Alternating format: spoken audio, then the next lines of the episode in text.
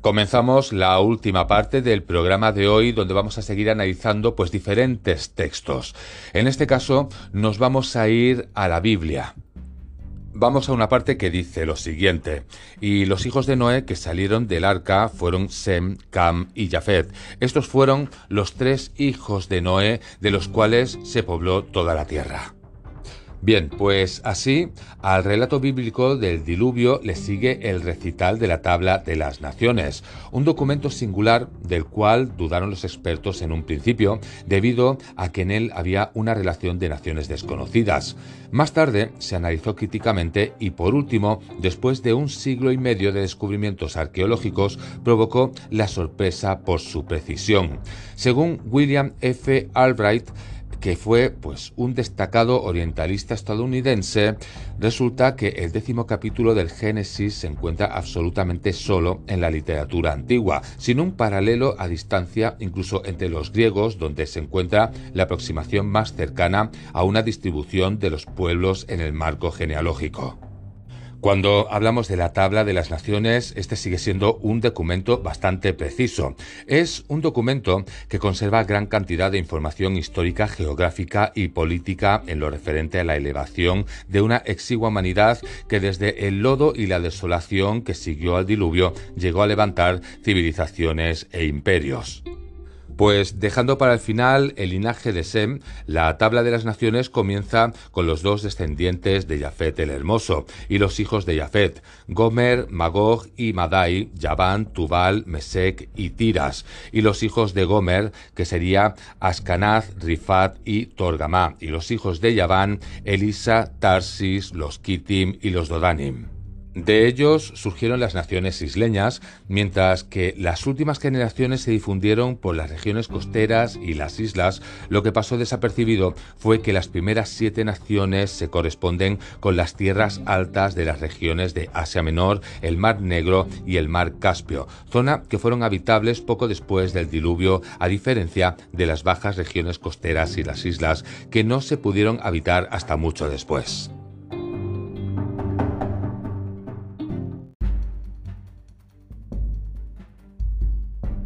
Bien, pues dejamos ya esta parte de la Biblia y volvemos otra vez a la lista de los dioses. Bien, pues después de esta lista de dioses, el canon real de Turín comienza con los reyes humanos, siendo el primero de ellos Menes, primer rey de la dinastía I, el primer rey del Alto y Bajo Egipto, esto es del Egipto unificado.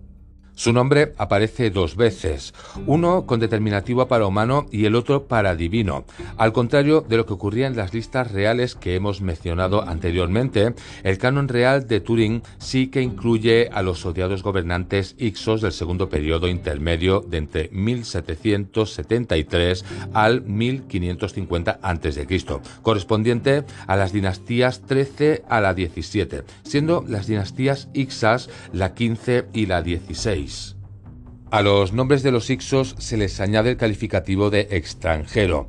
El término Ixos viene de la expresión egipcia Equau Kasud, es decir, gobernantes de los países extranjeros, el cual se aplicaba a los gobernantes asiáticos. Evidentemente, el motivo de la inclusión de los Ixos en el canon real de Turín es que no era una lista real destinada al culto de los reyes predecesores de un faraón como las de Abidos o Karnak, lo cual da más veracidad a la lista de los dioses gobernantes como tal y no como un producto de fantasía mitológica.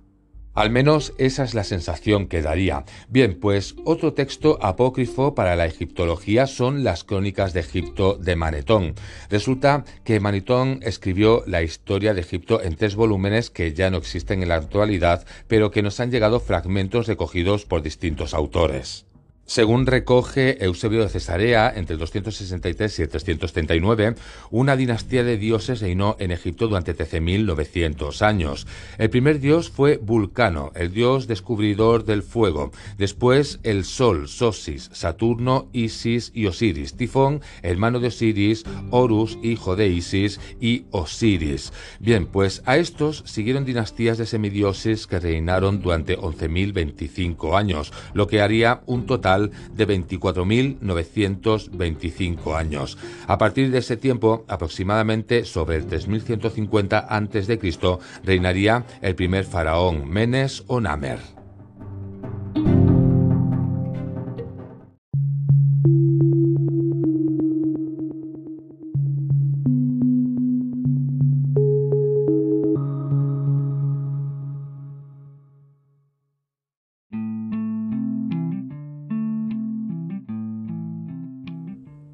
Según Jorge Sincelo, o Jorge el Monje, secretario personal del patriarca Taraíso, que vivió a finales del siglo VIII a inicios del siglo IX, desde las crónicas de Manetón, seis dinastías de dioses reinaron durante 11.985 años.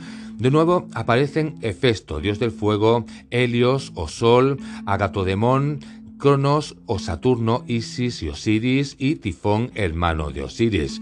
Los primeros semidioses, que fueron nueve, que cita Sincelo, son Horus, hijo de Isis y Osiris, Ares, Anubis, Heracles, Apolo, Amón, Titoes, Sosus y Zeus, abarcando entre estos nueve semidioses un periodo de unos 2.645 años aproximadamente en el reinado de Egipto. A continuación siguen sucediéndose dinastías de semidioses y seguidores o compañeros de Horus, abarcando entre todos ellos miles de años de reinados en Egipto, con unas duraciones similares a las que establece Eusebio de Cesarea. Todo esto sucedería antes de que empezara a reinar en Egipto el primer faraón, según la historia oficial. Hay pequeñas diferencias entre las cronologías de Eusebio y Sincelo, pero ambas básicamente son muy similares. Por ejemplo, Sincelo cataloga a Horus como el primero de los semidioses, mientras que Eusebio lo nombra como el último de los dioses. Asimismo, está el importante testimonio de Diodoro de Sicilia, un famoso historiador griego del siglo I a.C., que empleó 30 años en escribir una historia universal, para lo cual visitó todos los lugares y monumentos que menciona.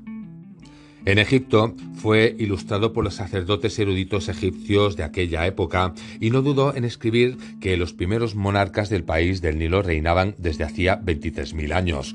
Otra vez asomaban dioses y semidioses en la cronología de Egipto, en un tiempo en el que todavía no reinaban los seres humanos. Entonces, volvemos al tema de seres venidos de fuera de nuestro planeta que podrían encajar en el concepto de dioses o semidioses. La piedra de Palermo es la mitad de una enorme losa de diorita negra que actualmente se puede contemplar en el Museo de Palermo.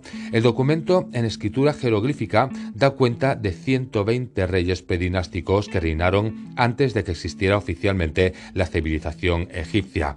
De nuevo aparecen los nombres de los misteriosos dioses y semidioses engrosando las genealogías reales egipcias.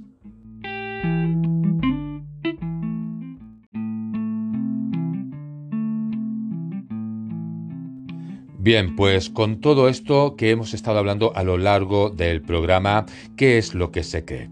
Pues que si todos estos reyes hubiesen sido solamente figuras de una mitología, ¿para qué tomarse la molestia de inventar la duración de sus reinados? Más aún con cifras aparentemente tan precisas. ¿Quiénes serían estos personajes considerados dioses? ¿Realmente fueron ellos los constructores de los grandes monumentos en la antigüedad? ¿Realmente podrían haber sido seres que hubiesen venido de fuera de nuestro planeta? El canon real de Turín, la piedra de Palermo, fueron hallazgos arqueológicos que aportan más información a los textos que narran sobre reyes legendarios que gobernaron durante largos periodos de tiempo en una historia remota. Las teorías de civilizaciones antediluvianas incluyen como información también importante la lista real sumeria, la Biblia del Génesis, los manuscritos del Mar Muerto, las crónicas de Manetón y la historia de Babilonia de Veroso. Las cronologías de muchos pueblos antiguos, entre los que destacan los mesopotámicos o los egipcios, hablan de la presencia de misteriosas entidades que desempeñaron el papel de gobernantes en tiempos muy antiguos. Para ir finalizando, en la remota historia de Egipto, los habitantes del Valle del Nilo dedujeron la presencia de unos seres supuestamente míticos que gobernaron su país en una época de gran esplendor. Se trataba de los Semsu-Or o los compañeros de Horus. Son varios los textos que indican la existencia de estos misteriosos personajes en los albores de la historia de Egipto.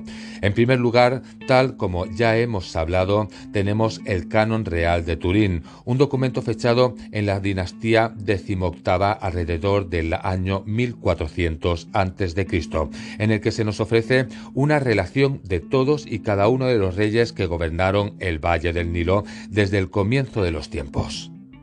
En este documento de extraordinario valor arqueológico se nos habla de los Sensu-Or, una especie de héroes que gobernaron Egipto durante seis milenios, inmediatamente después del final del advenimiento de los dioses y poco antes de los primeros faraones humanos.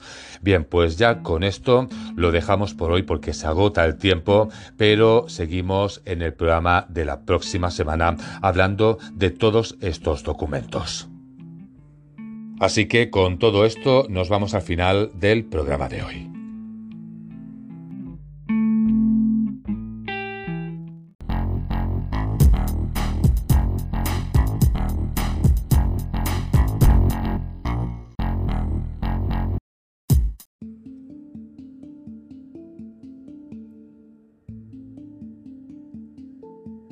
Llegamos al trayecto final del programa de hoy, en la primera parte del programa de hoy, porque la siguiente semana pues hay otra parte aportando más documentación sobre los hipotéticos y misteriosos Shemsu Or.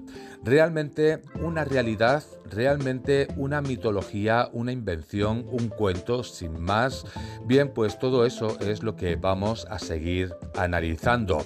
¿Son seres realmente que eran semidioses? ¿Son dioses o son seres que vendrían de fuera de nuestro planeta? Bien, pues con todo esto ya no me queda mucho más que añadir. La semana que viene seguimos con la segunda parte del programa hablando de más documentación que se presenta sobre todo esto y ahora sí, con todo lo que os he comentado, pues no me queda mucho más que comentar.